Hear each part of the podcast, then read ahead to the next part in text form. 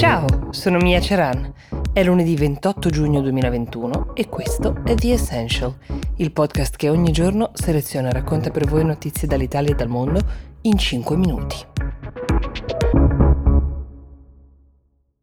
Sono sempre tremendamente affascinanti le storie di ascesa e caduta di personaggi politici di primo piano, ancora di più quando i loro destini politici si intrecciano con delle torbide storie private. È un po' questo il caso di Matt Hancock, lui è il ministro della salute britannico, il nostro Roberto Speranza per intenderci, che ha appena rassegnato le dimissioni, quindi dovrei dire era il ministro della salute, non tanto per questioni che riguardano il suo merito professionale, che pure gli viene riconosciuto, ma per delle foto pubblicate sul tabloid famosissimo Sun di lui, che è sposato con figli, durante il lockdown di maggio, nel quale diceva pubblicamente ai propri cittadini di non abbracciare i nonni perché quell'abbraccio sarebbe potuto essere letale e in queste foto invece lui abbraccia, diciamo più che abbraccia, bacia ardentemente con passione la sua collaboratrice 43enne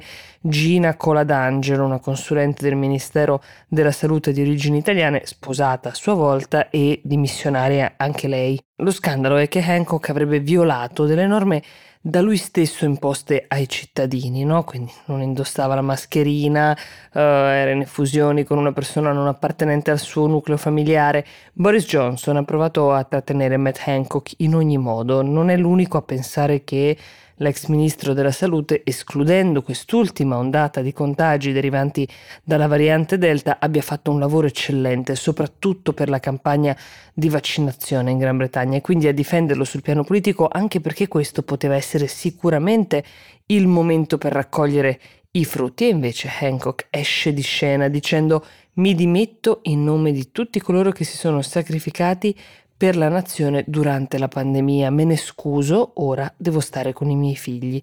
Ma c'è un ulteriore dibattito che si è aperto in merito alla responsabilità di un editore, no? di, un, eh, di un giornale, in questo caso del Sun, che pubblicando delle foto può creare un terremoto politico di tali proporzioni, quanto sia anche nel pubblico interesse mettere in stampa del materiale che potremmo pensare sia invece solo gossip. Certamente il Sun proverà a dire che quel che accade dentro le mura del Ministero in orario lavorativo come quel che accade nello scatto incriminato, eh, sia e come di interesse pubblico, però c'è da immaginare che chi vede la propria carriera andare in fumo a 42 anni possa legittimamente lottare per avere almeno una forma di risarcimento, quella pecuniaria, da chi ne ha causato la caduta.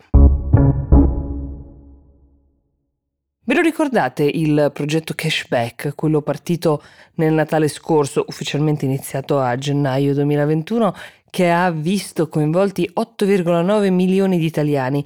Mm, abbiamo qualche cifra per valutare come è andata l'operazione, un totale di 784 milioni di transazioni elaborate. L'obiettivo principale è una sorta di educazione del cittadino e soprattutto far emergere il nero e forse per una volta possiamo dire che i risultati fanno ben sperare. La spesa media oscilla tra i 25 e i 50 euro lo scontrino medio è infatti di 36,5 euro.